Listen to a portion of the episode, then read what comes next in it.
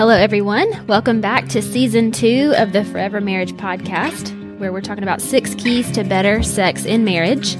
So, the first four episodes, we've talked about the first key, which is to align your thinking about sex with God's truth. And in this episode, we are going to kick off key two, which is to deal with sexual sin, past or present. So we're gonna we're gonna dive in here today. Scott and Dawn, welcome back. Thank you. Good to be back. It's good to be here, Em. Yeah, we've you know we've spent a good bit of time sort of laying the foundation for tougher conversations, and so here we go. Um, if you've not listened to the uh, the first four episodes, we want to encourage you, especially to go back and listen to um, how to create a safe relationship, because we we really do want you to be able to have conversations uh, safely with one another. This can be a particularly difficult um, painful um, topic to to deal with, and so we just want to encourage you to do that and to um, to be a safe mate when you're having these discussions. We we lay down just sort of the foundation of the principle of the boundary. And we really talked about how the sexual relationship is deeply embedded in the covenant relationship. And, um, but we know the experience that we have had is that uh, the sexual relationship has left the safety of the boundary place. So it, sex is really like fire, a fire in a fireplace. And where, uh, if it stays inside the fireplace in that boundary space, it's safe, it's warm, it's alluring, it's hot, it's sexy, it's, you know, it's a beautiful experience and that we can enjoy but when the fire leaves the fireplace, when, when it leaves that boundary space, there's going to be damage done. It just depends on how quickly you get it back into that space. Well, we have, you know, we've talked about this in, in our culture and, and in our own realm. I mean, sex is so far out of the fireplace. It's, you know, we're, we're just accustomed to the raging wildfires, uh, um, around us but it's so damaging and so destructive. You know, Scott and I have done so many premarital counseling sessions with couples and we've had a handful of couples that have come to us who are virgins. They, they are, they have not, you know, engaged sexually before marriage. And there's just a noticeable difference in those couples when they come to us. They are much more able to resolve conflict. Their communication skills are better it's because they have had to discipline themselves in, in one way or another. They are like the Kenyans at the beginning of a road race. I mean, you know, that's probably the last time you're going to see them. I mean, they're going to, they're, they're, they're going to, they're going to be the ones who finish first while you're still at the halfway point. They're just ready for the marathon that is, um, that is in front of them. And and couples who come to us who don't have a sexual history, they are like those people. They're ready for the marathon of marriage. Now, it doesn't mean they don't have adjustments to make, but they're much more ready for that. Scott and I showed up at the beginning, you know, at the beginning of our marriage marathon, 300 pounds overweight, barefooted and smoking cigarettes. I mean, we were that. that, oh, that oh is, uh, that is not a literal statement. That is a figurative statement. Right? It is, but we were, we were undisciplined. Yeah. Um, we were ill equipped and we had very poor relational habits. And so we were not ready when we showed up. We had a, a lot of baggage. And in this realm of sexuality, um, this is true of us. Neither one of us were virgins when we got married. I had a very sexual his past history. And, you know, for, for us coming together like that, you know, we were, de- we were destined to struggle in this area. Um, we, although, you know, we enjoyed our sex life in the beginning, it wasn't very long before it took a nosedive. You know, we began to struggle. Um, my ideas about it at that point, because I had functioned in this realm of, you know, sex was a part of my relationships. It was a way of feeling love and power. And, you know, when Scott and I got married, well, there was no you know, there was, there was no way to manipulate Scott and there was, you know, and I, uh, struggled to feel love from him. And so my ideas of sexuality, um, translated or into our sexuality, I tried to build a sex life on what I had already done. And it was broken and shattered as a part of that. So, you know, as we sort of move into this area, this is a very personal road to me because I feel like I came to a point in my marriage, and this was many years into marriage, where I, Scott and I were, had gone through such a difficult time relationally in the first couple of years of our marriage over time, God was healing us, but this was one area that we continued to struggle in, even 10 years into our relationship. And I remember uh, very specifically being with the Lord and going, okay, enough is enough. I know what the Bible says about sex. I know what I would say in Sunday school. I know what I teach in Sunday school. But my real life experience is not that and it was it was grievous and it was painful because I did not know how to close that gap. And so I asked the Lord to help me close that gap, please. Teach me. I want what you say about it to be my real life experience with Scott because I loved Scott. I wanted it to be for us what God desired for it to be, but I knew it wasn't. And I didn't even know how to get there. And one of the most profound things that we can do is to ask for God's help in our sex life. He cares deeply about that part of our life. Just like he cares about every part of our life, he cares about that part for us too. And because of the damage and the destruction in that realm, particularly, we need him for healing. You know, Marvin Gaye didn't bring about sexual healing. He sang about it, but it was abs- his methodology is not God's methodology. And so we have to, it's important, it was important for me to open my, that world up to him and go, help me. And so that began a journey for me of really looking at, um, my sexual past and making some evaluations and determinations about that and if I can make a recommendation of a book for you, a friend of mine gave me a copy of Sex and the Soul of a Woman by Paula Rinehart. And it, she, for the first time, she's a counselor. And for the first time, she really sort of started talking about what the conversations with women behind closed doors, particularly in this matter, that we have so bought into the sexual culture and our desire to be loved and filled have moved us into that and this this romantic notion of sexuality in relationships that our soul is shredded. I mean, we just we our soul is shredded and it's divvied out to different people. And so, you know, for um, for she was really helpful in, in explaining all of that, but also in helping to lead me through steps to be able to recapture, regain the wholeness that I had divvied out to other people. So I want to encourage anybody, any woman who's out there, you know, you can pick up that book at Amazon. Um, but it was a helpful process to me to be able to walk this out with the Lord.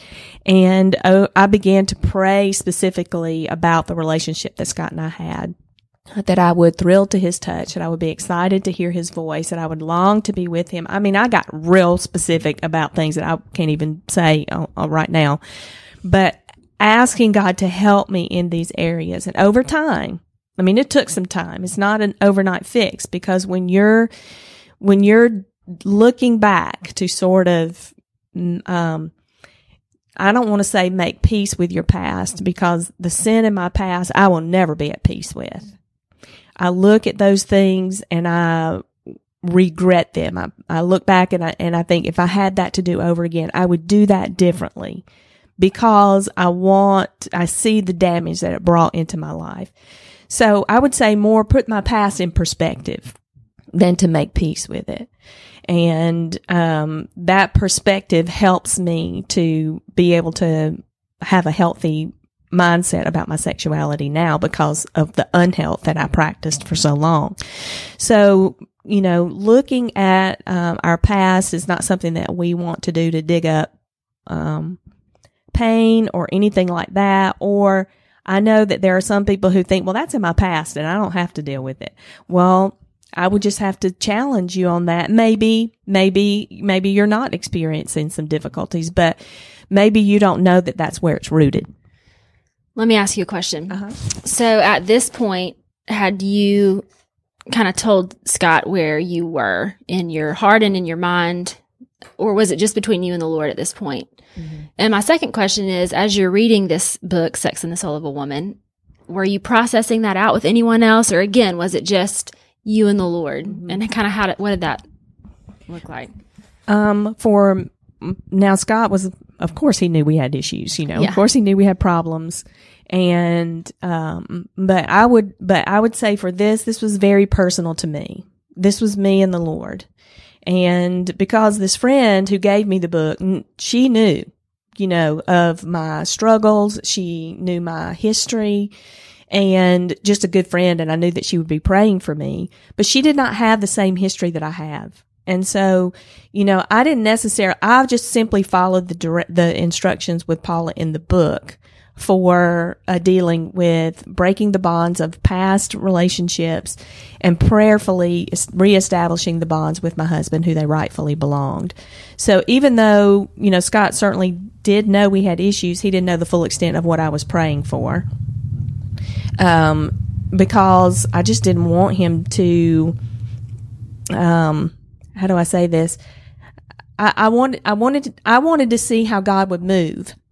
You know, how would he move? And if Scott knew some of the things I was praying for, would he change his behaviors just to see? You know what I mean? I wanted to see how God would move. Right. And he did. And then the friend that I had certainly pray was praying for me during this process. Okay. Yeah, that's helpful.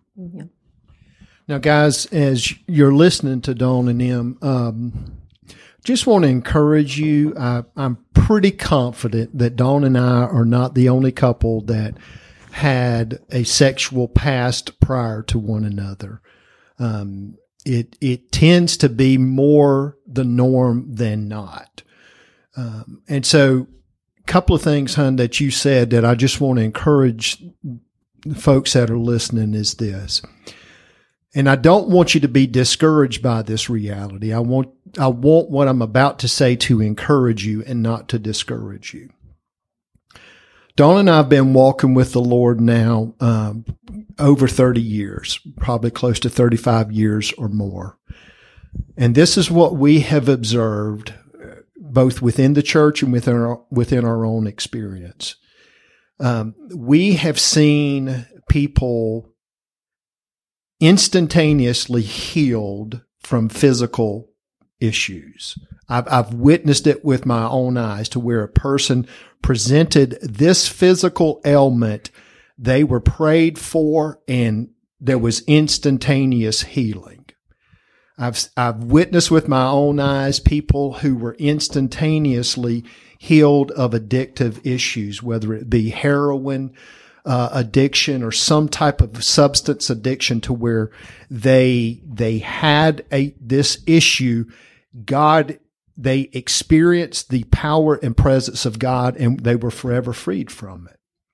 But one thing that dawn and i have not experienced in our own lives and we've never seen it elsewhere is where there is instantaneous relational healing what we have found in our experience and what we've witnessed in working with hundreds of other couples is that relational and sexual healing takes time and it's consistency over time that God tends to work in bringing about relational healing.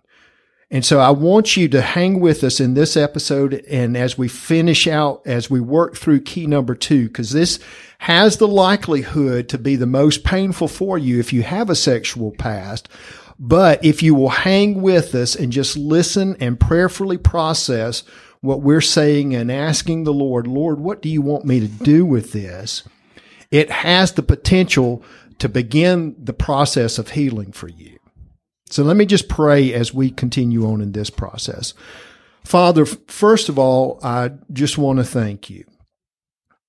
I thank you for freedom that Dawn and I have experienced by your grace, your mercy, and your forgiveness. And there's nothing special about us that warranted that, Lord. It is just your grace and your mercy upon us. And we pray today, Lord, for our friends who might be listening, who, like Dawn and I, came into marriage and into this present relationship with a lot of sexual baggage. I pray that this episode and those that will follow will bring hope, will bring healing, will be restorative in the name of Jesus. Galatians 5:1 tells us that it is for freedom that we have been set free.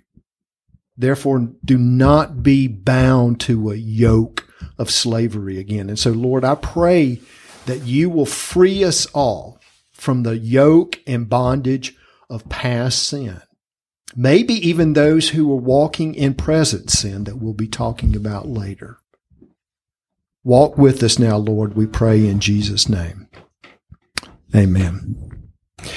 Dawn and I have witnessed in recent years, we've been here, and let me give you a quick background for those who may be new to this. We we serve on staff uh, in the discipleship ministry at Lakewood Baptist in Gainesville, Georgia.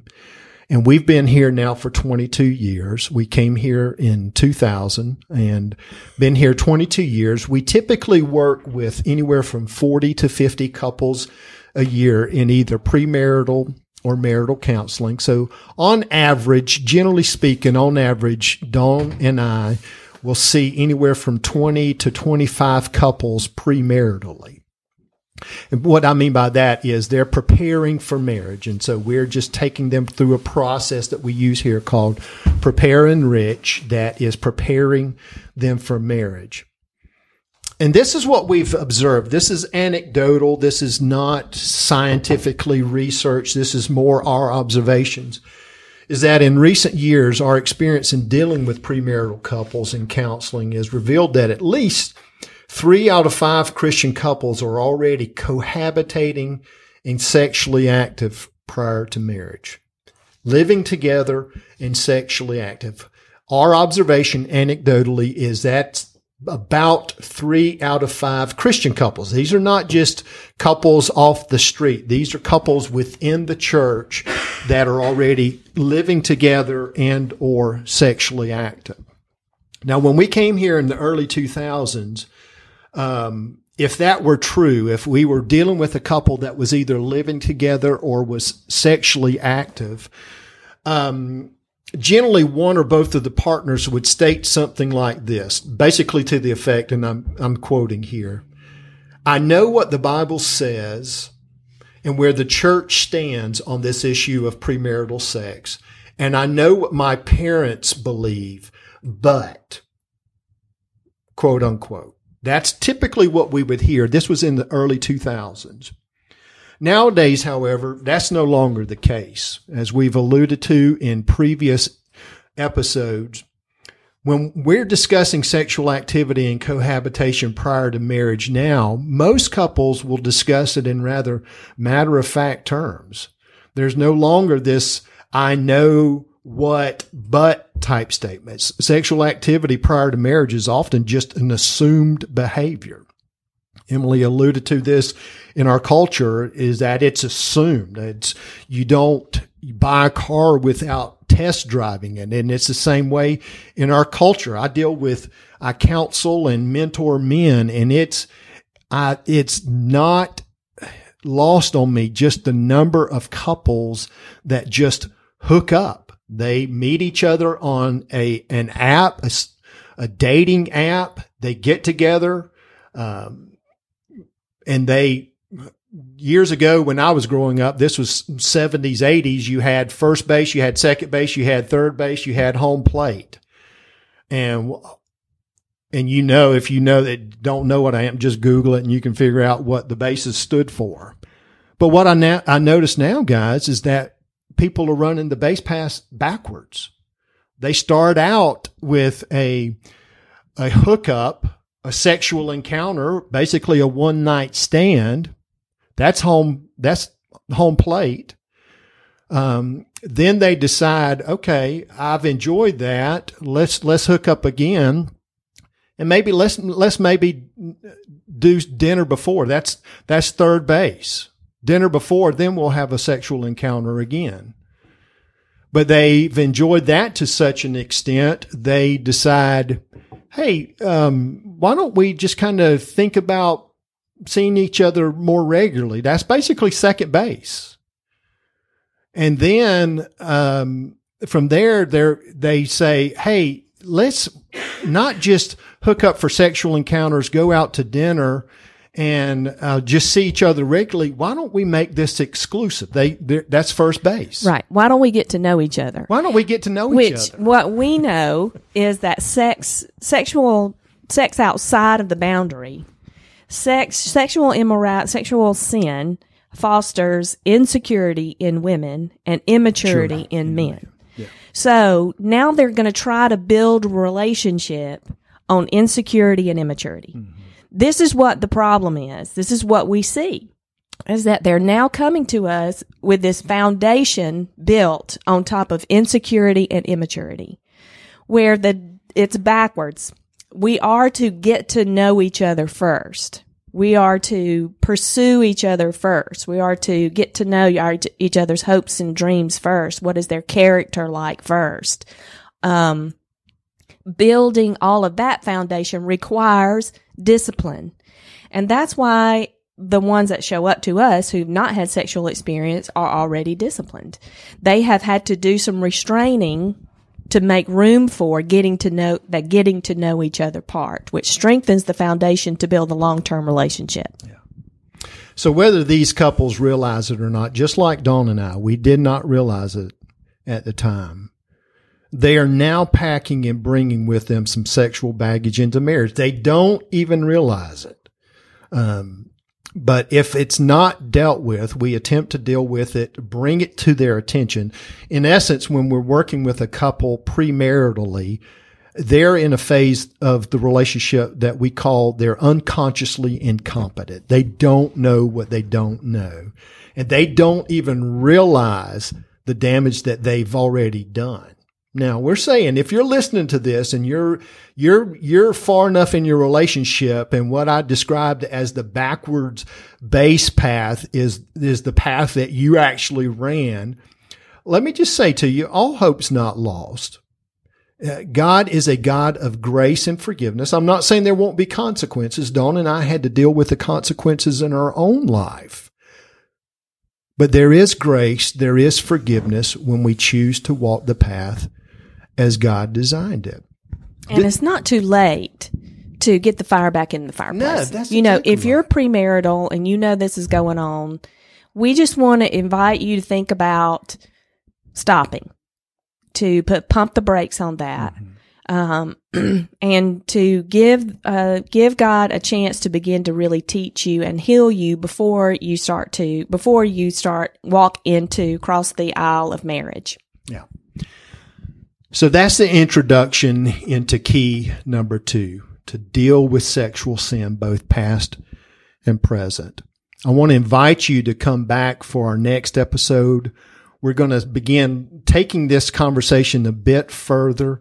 And in our next episode, we're going to take you into three steps to consider when dealing with sexual sin. Awesome. Thank y'all so much. And thank you, Dawn, for sharing just from your experience. That's not easy to do to open up about something um, just so personal. So, but I know that it's helpful. There's power in sharing testimony. So it's helpful to me, and I know it's helpful to our listeners as well. So thank you guys so much. And tune back in for another episode of the podcast.